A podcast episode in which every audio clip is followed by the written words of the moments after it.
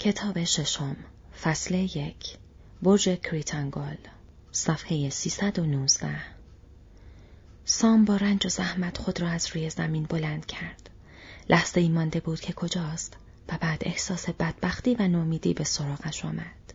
در تاریکی ظلمانی و بیرون دروازه تحتانی دژ اورکها قرار داشت. درهای مفرقی دژ بسته بود.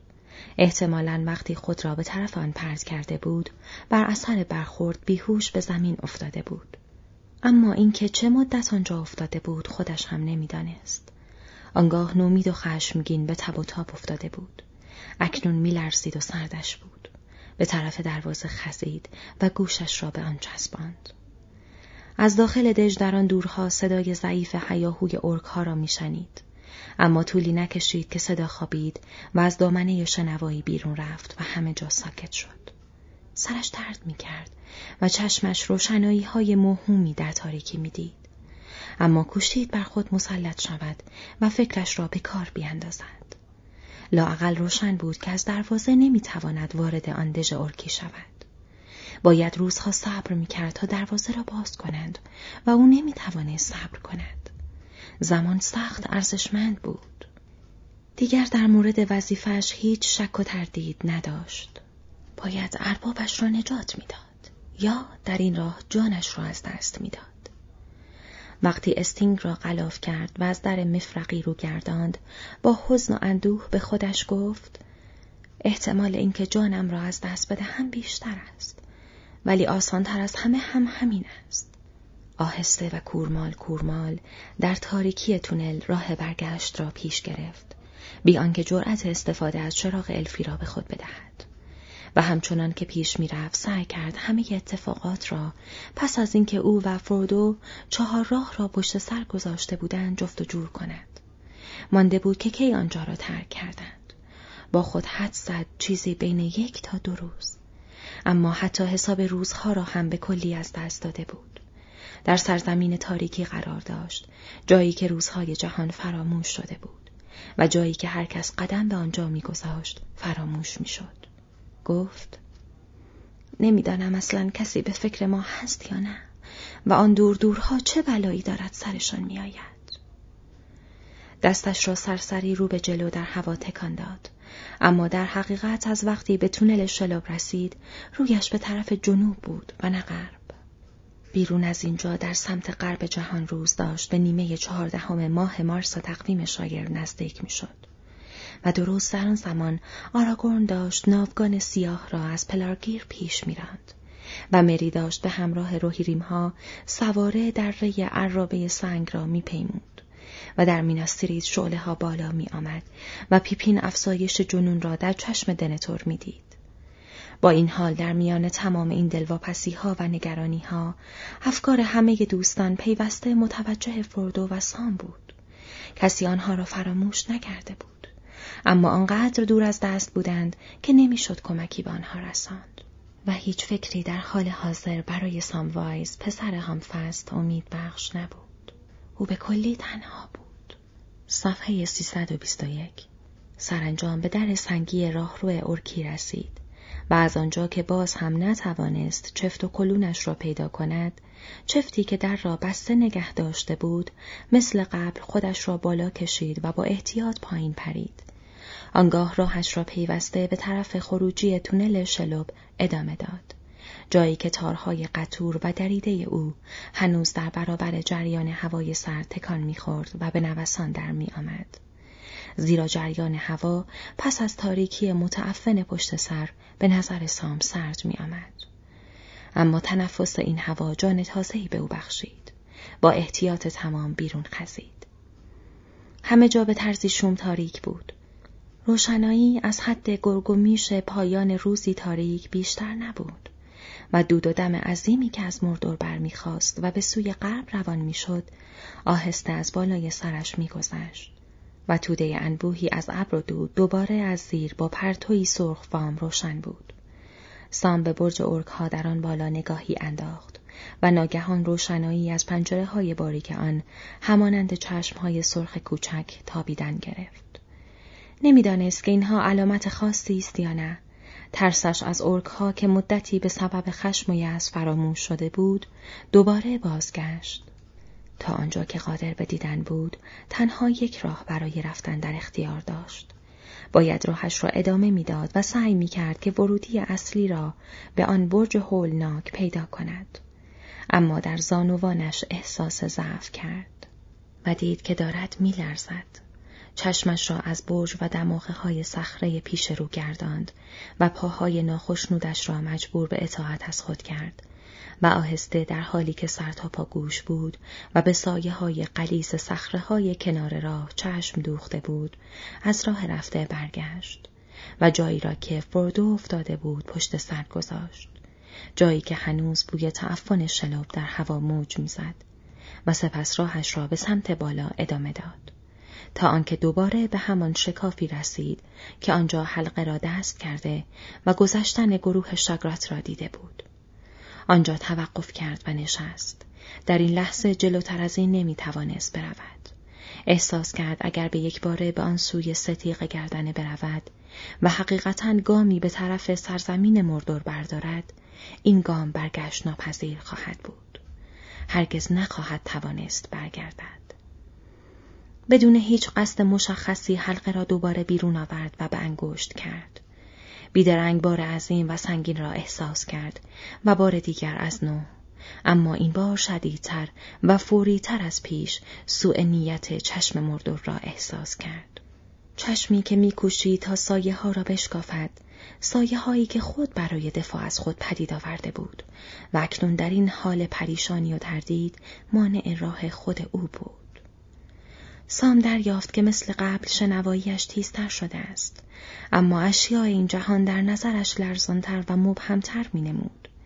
دیواره های جاده رنگ پریده به نظر می رسید. اما با این حال قلقل فلاکت بار شلوب را از دورها می شنید. گوشخراش و واضح و بسیار نزدیک صدای فریادها و جل و جنگ فلز را می.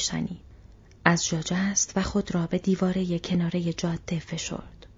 از داشتن حلقه خوشحال بود چون گروهان دیگری از پیاده نظام اورکا نزدیک می‌شد یا اول اینطور خیال کرد سپس ناگهان دریافت که چنین نیست و قدرت شنواییش او را فریب داده فریاد اورکا از برج شنیده می‌شد که فوقانی ترین دماغه آن در سمت چپ دیواره اکنون درست بالای سرش بود. سام لرزید و سعی کرد خود را مجبور به حرکت کند. واضح بود که آنجا شرارتی در جریان است. شاید علا رقم همه فرامین بیرحمی اورکا بر ایشان چیره شده بود و آنها مشغول شکنجه کردن فرودو بودند یا حتی وحشیان او را مسلمی کردند. گوش داد و وقتی چنین کرد بارقه امیدی در دلش پدیدار شد. زیاد جای تردید نبود. در برج نزاع در گرفته بود. اورکا احتمالاً با درگیر شدن شاگرات و گرباگ با هم مشغول ستیز شده بودند. هرچند این حدس امید کمرنگی برای او به همراه آورده بود ولی همین نیز برای بلند کردن او کافی بود. شاید همین موضوع فرصتی به او می‌داد. عشق او به فردو بر همه ملاحظات دیگر پیشی گرفت و او با فراموش کردن خطری که تهدیدش می‌کرد به صدای بلند بانگ زد دارم میآیم آقای فردو به سوی ستیق جاده ای که صعود می کرد پیش دوید و به بالای آن رسید. جاده بلافاصله به چپ پیچید و با شیب تندی به پایین سرازیر شد. سام وارد مردور شده بود. حلقه را بیرون آورد و آن را با نوعی پیشاگاهی بغرنج از خطر کنار گذاشت. هرچند خودش فکر می کرد که دلش می خواهد بهتر ببیند. زیر لب با خود گفت آدم بهتر است در بدترین حالت هم دید داشته باشد. فایده ای ندارد کورمال کورمال توی مه این طرف آن طرف بروم. نگاهش با سرزمینی تلاقی کرد که ناخوشایند و بیرحم و اندوه بار بود. پیش پایش مرتفعترین ستیق افلدوات با شیبی تند از پرتگاه های عظیم به ناوهی تاریک منتهی می‌شد که در آن سویش ستیق دیگری با ارتفاعی بسیار کمتر بالا می آمد. ستیقی که لبه های بریده بریده و مزرس داشت با پرتگاه های آروار مانند که به رنگ سیاه در پستمینه ای از روشنایی سرخفام دیده می‌شد. آنجا مرگای حزن انگیز بود. حلقه داخلی حصار سرزمین مردور بسیار آنسوتر اما کم و بیش درست در پیش رو در آن سر دریای پهناور تاریکی با نقطه های خورد آتش بر رویش پرتو آتشی عظیم به چشم می‌خورد و از آن ستونهای قولاسای دود پیچان به هوا بر می‌خواست ستونهایی که پایه هایش سرخ تیره بود و انتهایش جایی که با چتری مواج می آمیخت که بر سر آن سرزمین سیاه یک سر سقف زده بود به رنگ سیاه در می آمد. سام به اورودروین چشم دوخته بود به کوه آتش گاه و بیگاه کوره های درون مخروط خاکستر پوش آن می گداخت و با قلیان و تپ عظیم رودخانه های سنگ مذاب را از شکاف های پهلویش بیرون می ریخت. برخی از این رودها در طرعه های عظیم شعله کشان به سوی باراد دور جاری می شد و برخی در مسیری پرپیچ و خم به سوی پهندشت سنگی پیش می رفت تا سرد شود. و هیئت پرپیچ و تاب اجدهایان را به خود بگیرد که قصیان زمین رنج دیده بود. در این هنگام سام به کوه حلاکت چشم دوخت و روشنایی آن که در پس پرده بلند افلدوات از چشم کسانی که از جاده غرب می آمدند پنهان بود، اکنون بر روی سطوح برهنه صخره ها می درخشید و چنین می نمود که این صخره ها گویی آغشته بخونند. در این روشنایی هولناک سام مات و مبهوت ایستاده بود. زیرا اکنون در سمت چپ خود برج کریت آنگل را با تمام توان و استحکامش می‌دید. دماغه‌ای که از آن سوی کوه دیده بود چیزی نبود جز برجک کوچک فوقانی آن. ضلع شرقی برج در سه اشکوب عظیم از روی صفه‌ای در دیواره کوه سر به آسمان کشیده بود. صفه‌ای که بسیار پایین تر از آنجا قرار داشت. پشتش به صخره عظیم تکیه داده بود. صخره ای که از آن باستیونهای تیزدار به شکلی مطبق بیرون زده بود و همچنان که ارتفاع می گرفت کوچکتر می شد و دیوارهای صافش با ساختی بدی به شمال شرق و جنوب غرب مشرف بود. گرداگرد پایین ترین اشکوب دویست پا پایین تر از جایی که سامکنون ایستاده بود با روی کنگردار حیاتی باریک را در حصار می گرفت. دروازش بر روی جناح نزدیک شمال شرقی به جاده عریض گشوده می‌شد که دیوارک حفاظ آن از حاشیه یک پرتگاه امتداد میافت تا آنکه به سوی جنوب میپیچید و با پیچ و خم در تاریکی سرازیر می‌شد تا به جاده‌ای که از گذرگاه مرگول میآمد بپیوندد آنگاه جاده از میان شکافی مزرس در مرگای به وادی گرگروت و سپس به باراد دور می رسید. راه باریک فوقانی که سام روی آن ایستاده بود با پلکان و جاده پرشی به سرعت ارتفاع کم می کرد. تا با جاده اصلی در زیر دیوارهای عبوس نزدیک دروازه برج تلاقی کند. همچنان که خیره به آن مینگریست کم و بیش بخت زده دریافت که این استحکامات را نه برای دور نگه داشتن دشمنان از موردور بلکه برای نگه داشتنشان در داخل ساختند. در حقیقت یکی از بناهای بسیار قدیمی گندور بود.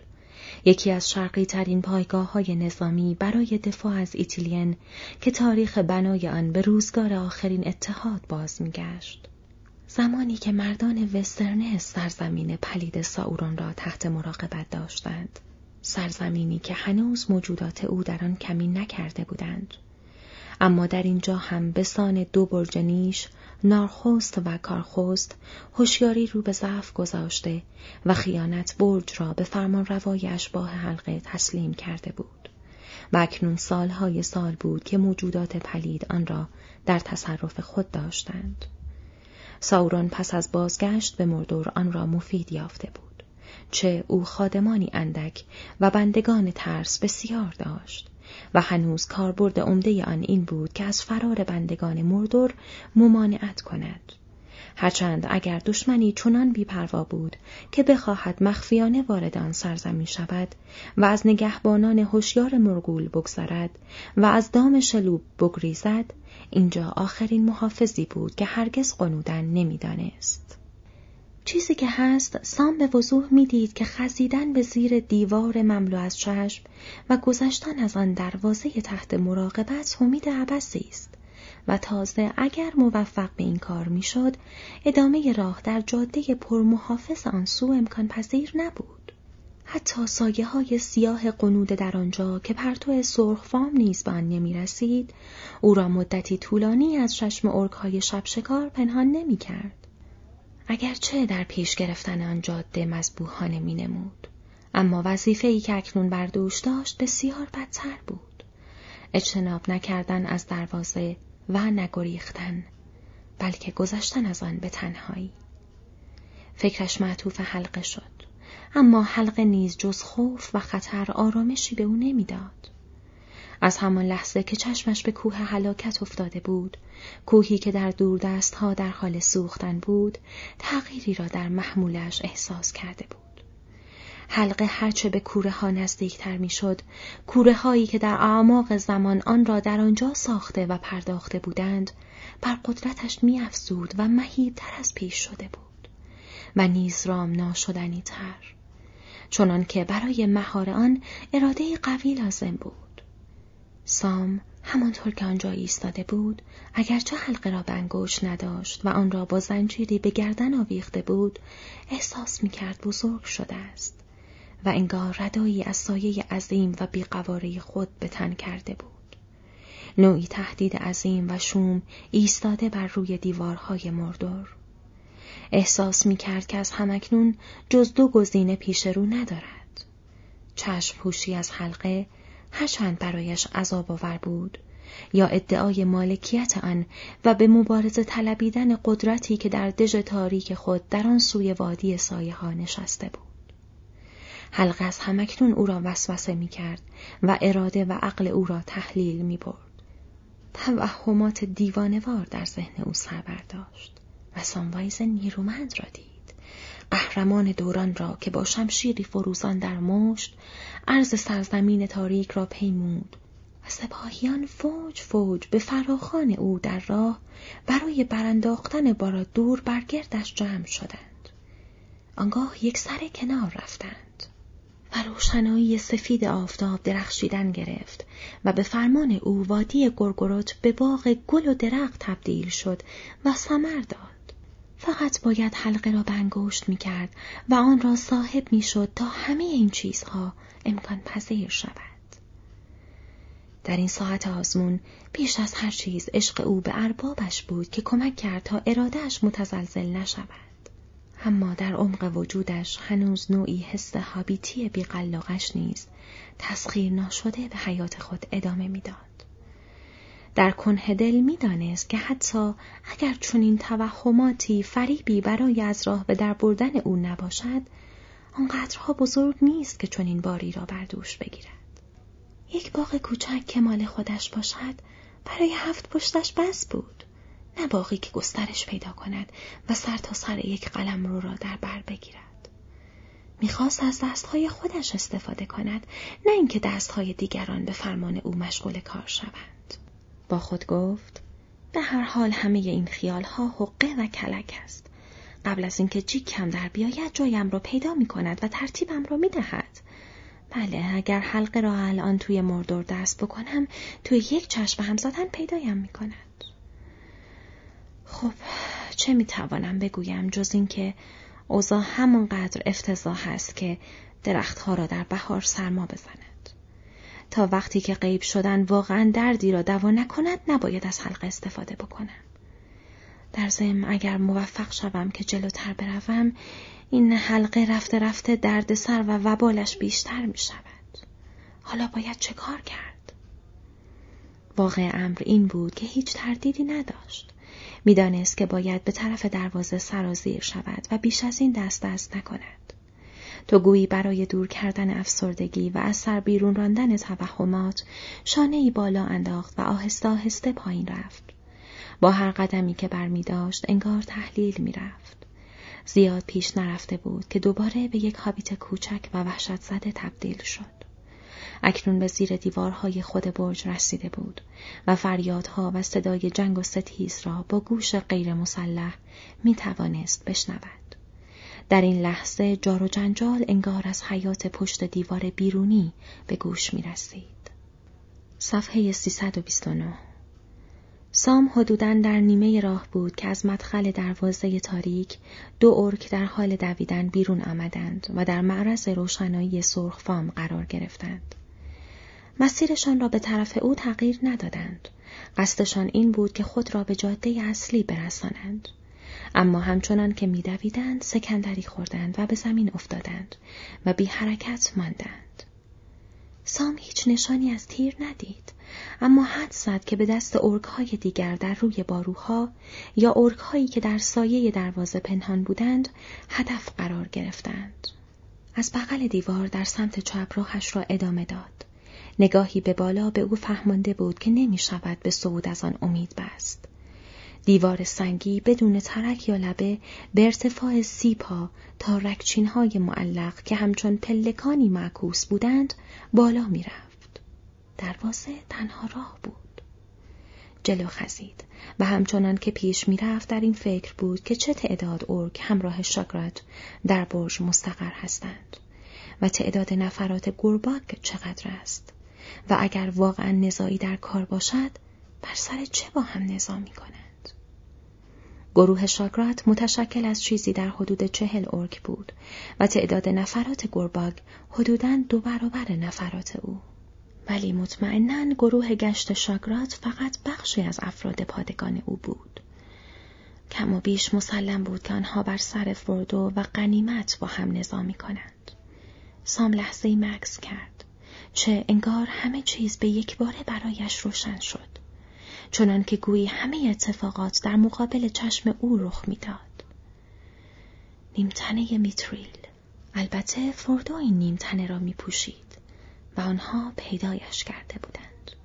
از چیزهایی که شنیده بود می‌دانست گرباگ به آن طمع میورزد. اما فرامین برج تاریک در حال حاضر تنها پناه فردو بود و اگر این فرامین کنار گذاشته می‌شد ممکن بود هر لحظه کشته شود. سام خطاب به خودش فریاد زد به جم تنبل بدبخت حالا وقتش است استینگ را بیرون کشید و به طرف دروازه باز دوید اما تقریبا به زیر تاق نما رسیده بود که ضربه ای را احساس کرد. انگار با نوعی تار انکبوت برخورد کرده بود. چیزی شبیه تار انکبوت شلوب فقط نامری. هیچ مانعی نمی‌دید. اما چیزی قوی که ارادهش حریف آن نمی‌شد راه را مسدود کرده بود.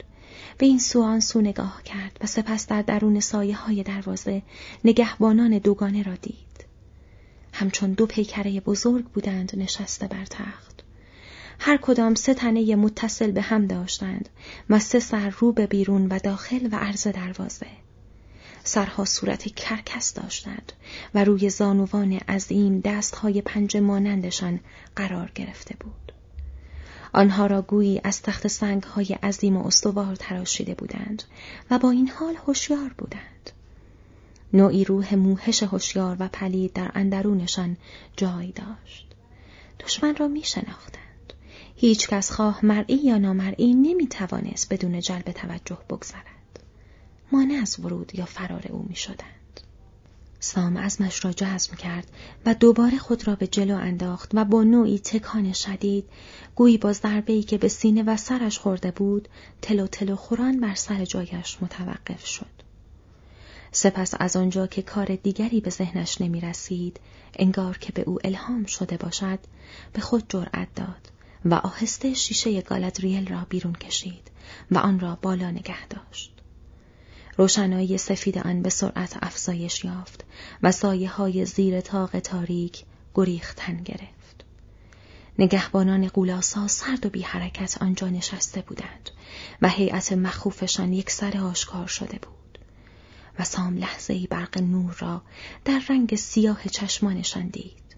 همان خباستی که او در برابر آن خود را باخته بود اما احساس کرد که اراده آنها اندک اندک دچار تزلزل و فروپاشی می شود و جایش را به ترس می دهد.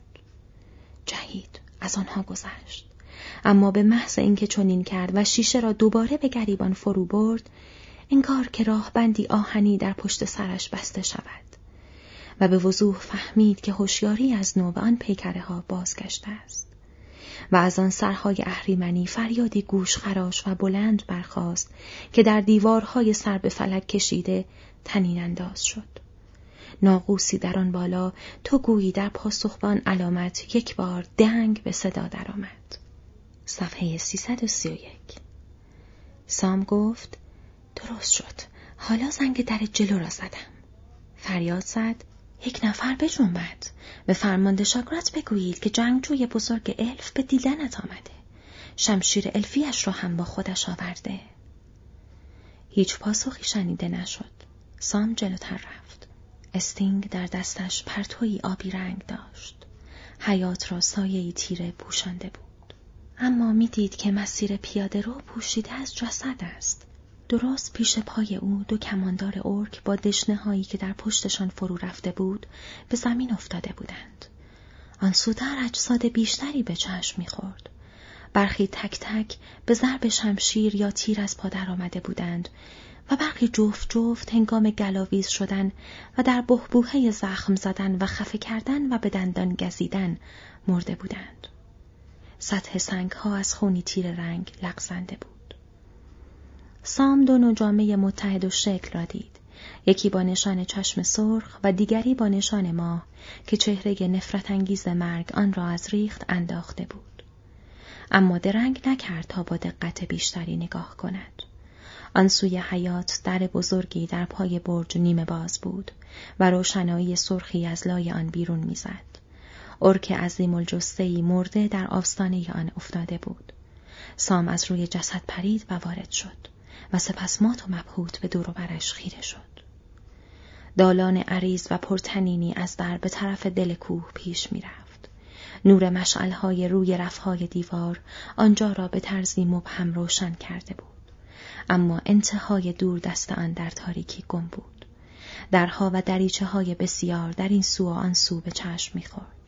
اما جز دو یا سه جسد دیگر که پخش و پلا روی زمین افتاده بود کل دالان خالی می نمود. سام از صحبتهای فرماندهان می‌دانست که فرودو را مرده یا زنده احتمالاً باید در اتاقی واقع در برجک فوقانی پیدا کند. ولی شاید یک روز تمام آنجا میچرخید و راه را پیدا نمی‌کرد. سام زیر لب گفت خیال می کنم که آن ته مه ها باشد. کل برج از طرف عقب بالا می رود. به هر حال بهتر است این روشنایی ها را دنبال بکنم. در طول دالان پیش رفت اما اکنون آهسته تر می رفت و با برداشتن هر قدم بر اکراهش می افسود. وحشت دوباره داشت به وجودش چنگ می انداخت. هیچ صدایی نبود جز تپ تپ پای خودش که انگار به صدایی پرتنین تبدیل می شد. شبیه صدای سیلی کف دستی عظیم بر روی سنگ. پیکر مردگان، دالان خالی، دیوارهای نمور که در زیر نور مشعلها انگار خیس خون بود. بیم مرگی ناگهانی که در آستانه در یا سایه کمین کرده است و در پس همه نگرانی ها خباست هوشیار منتظر در دروازه. در واقع آنقدر زیاد بود که از پس مواجهه با آن بر نیاید. در مقایسه با این عدم یقین هولناک و وهمآور با کمال میل از یک درگیری البته با تعداد محدودی از دشمنان در یک زمان استقبال می کرد. خود را مجبور کرد تا به فرودو فکر کند که جایی در این مکان وحشتناک اسیر شده بود یا زیر شکنجه بود یا مرده بود. راهش را ادامه داد. تازه روشنایی مشعلها را پشت سر گذاشته و به در تاقدار عظیمی تقریبا در انتهای دالان رسیده بود دری که به حق مطابق حدسش وجه داخلی دروازه تحتانی بود که از آن بالا صدای جیغ وحشتناک خفه ای را شنید. یک مرتبه ایستاد. آنگاه صدای پایی را شنید که نزدیک می‌شد. کسی از پلکان پرتنین بالای سر با عجله پایین میدوید. ارادهش ضعیفتر و سوستر از آن بود که مانع از حرکت دستش شود. دستش به سوی زنجیر کشانده شد و به حلق چنگ انداخت. ولی سامان را دست نکرد. زیرا به محض که آن را به سینه فشرد یک ارک گراب گراب پایین آمد. از روزنه تاریک در سمت راست بیرون جست و به سوی او دوید. شش قدم بیشتر به او فاصله نداشت که سرش را بلند کرد و سام را دید. سام صدای نفس نفس زدن او را میشنید و برق چشمهای خون گرفتهاش را می‌دید. بیدرنگ مات و مبهوت بر سر جای ایستاد. چون چیزی که می‌دید یک حابیت وحشت زده کوچک نبود که دای سعی می‌کرد شمشیری را استوار در دست نگه دارد. شبه ساکت عظیمی بود که لفافی از سایه های خاکستری او را در خود گرفته بود و در برابر روشنایی لرزان پس پشت با هیبت نمودار بود. در یک دست شمشیری داشت که برق آن خود مایه رنج جانگذا بود. دست دیگرش به سینه چنگ انداخته اما نوعی سلاح قدرتمند و بار نام نابردنی را پنهان نگه داشته بود. اورک لحظه خود را جمع کرد و سپس جیغی کریه از روی ترس کشید و برگشت و از همان راهی که آمده بود پا به فرار گذاشت. هیچ سگی تا به حال از پشت کردن دشمن به حریف اینقدر خوشحال نشده بود که سام از این گریز دور از انتظار خوشحال شد. فریادی کشید و دنبال او گذاشت. بانگ زد. بله، جنگجوی الف افسار بریده. دارم میآیم. زود باش راه بالا را نشانم بده وگرنه پوستت را می‌کنم. اما اورک توی خانه و پاتوق خودش بود چابک و قبراق. سام قریب بود، گرسنه و خسته. پله ها بلند و پرشیب و پیچان بودند. نفس سام کم کم بند آمد. طولی نکشید که ارک از دید خارج شد و اکنون فقط صدای تپ تپ پاهایش که مدام بالا می‌رفت ضعیف شنیده می‌شد. گاه و بیگاه نره می‌کشید و پژواک آن در طول دیوارها تنین انداز می‌شد. اما صدای آن آهسته آهسته یک سر خاموش شد. سام لکل کنان پیش رفت. احساس می کرد که مسیر درست را در پیش گرفته و روحیش تا حد زیادی بالا رفته بود. حلقه را رها کرد و کمربندش را سفت بست. گفت خب خب اگر اینها تا این حد از من و استینگ من بیزارند معلوم می شود اوضاع خیلی بهتر از آن است که من انتظار داشتم. به هر حال اینطور که پیداست شاگرات، گرباک و شرکها کلی کارم را سبک کردند. خیال می کنم به جز آن موش کوچک ترسو کسی اینجا زنده نمانده. و با گفتن این حرف ایستاد و انگار که سرش را به دیوار سنگی کوبیده باشد متوجه واقعیت ناخوشایند شد. معنای کامل آنچه گفته بود همچون ضربهای به او اصابت کرد. کسی زنده نمانده است. چه کسی در حال احتضار آن جیغ هولناک را کشیده بود. با حقحقی فرو خورده فریاد زد. فردو فردو ارباب اگر تو را کشته باشند چه خاکی به سرم کنم باشد بالاخره دارم خودم را میرسانم بالا تا ببینم چه باید بکنم صفحه 335 بالا و بالاتر رفت. به استثنای روشنایی گاه و بیگاه مشعلها در پاگرد پله ها و یا کنار برخی از روزنه هایی که به طبقات بالای برج منتهی می‌شد، تاریکی حکم فرما بود. سام سعی کرد که پله ها را بشمارد، اما پس از شمردن دویست پله حساب از دستش بیرون رفت. اکنون داشت بی سر و صدا حرکت می کرد. چون به خیالش رسیده بود که صدای گفت و گویی را مسافتی آن سوتر از بالای سر می. انگار تعداد موجهای زنده از یکی بیشتر بود.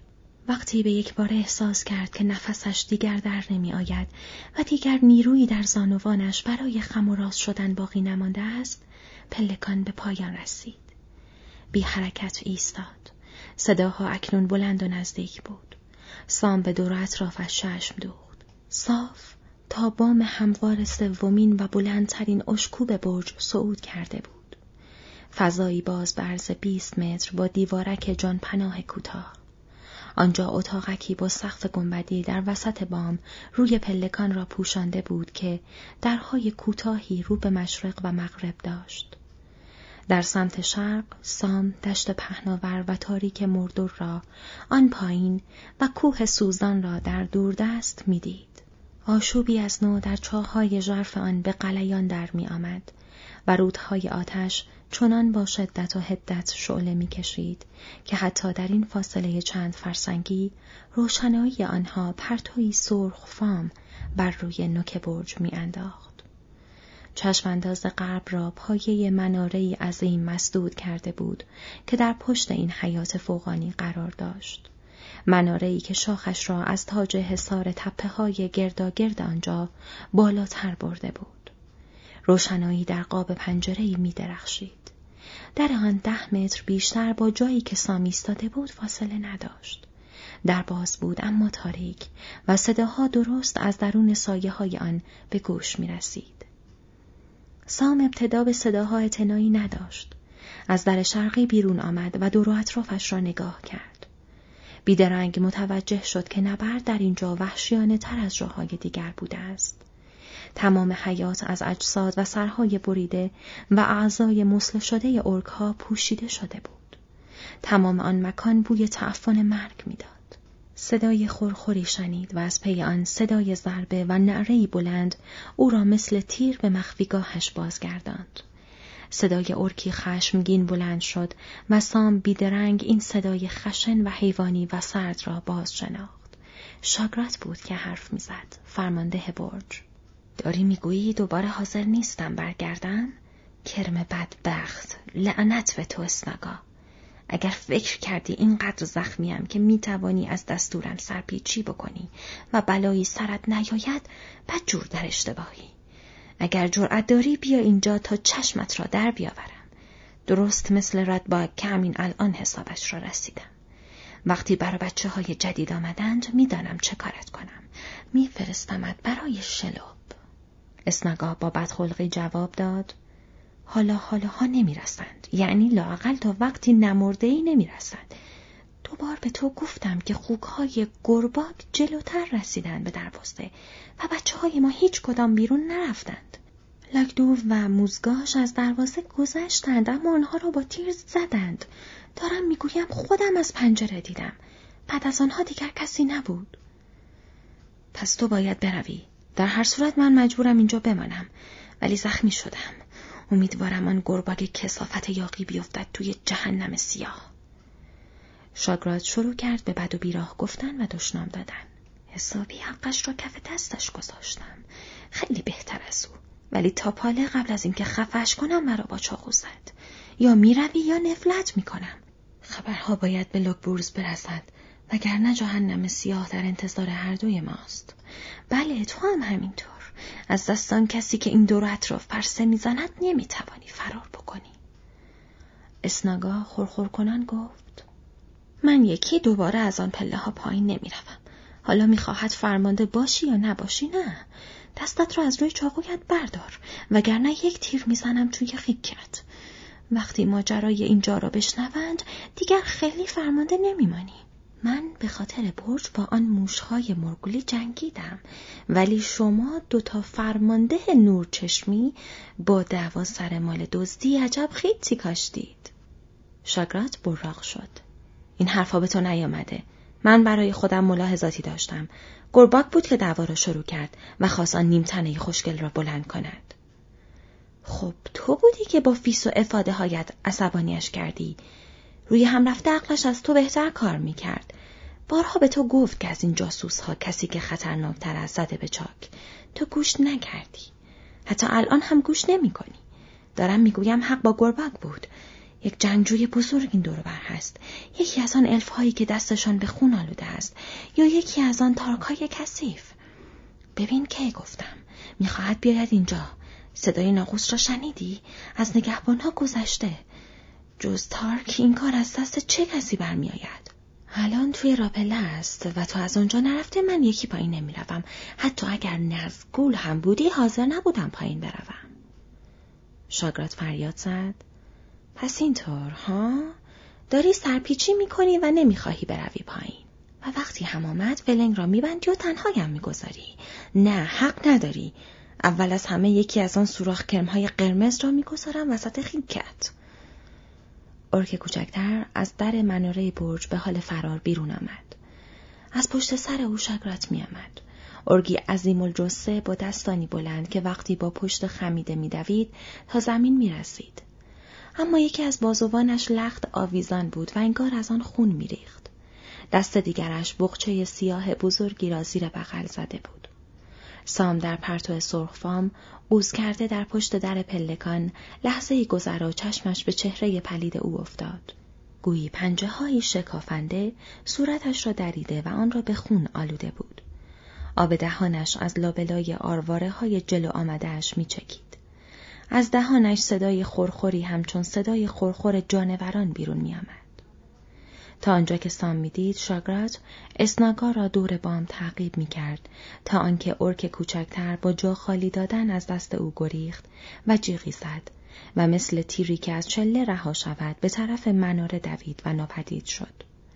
آنگاه شاگرات مکسی کرد. سام اکنون از در شرقی می توانست او را ببیند که نفس نفس زنان کنار دیواره جان پناه ایستاده بود و پنجه چپش سست و ناتوان مشت می‌شد و باز می‌شد. بخچه را روی زمین گذاشت و با پنجه راستش دشنه سرخ بلندی را بیرون کشید و روی آن توف انداخت. به سوی دیواره جان پناه رفت و روی آن خم شد و از بالا نگاهی به حیات بیرونی انداخت. دوباره فریادی بلند کشید اما هیچ پاسخی نیامد.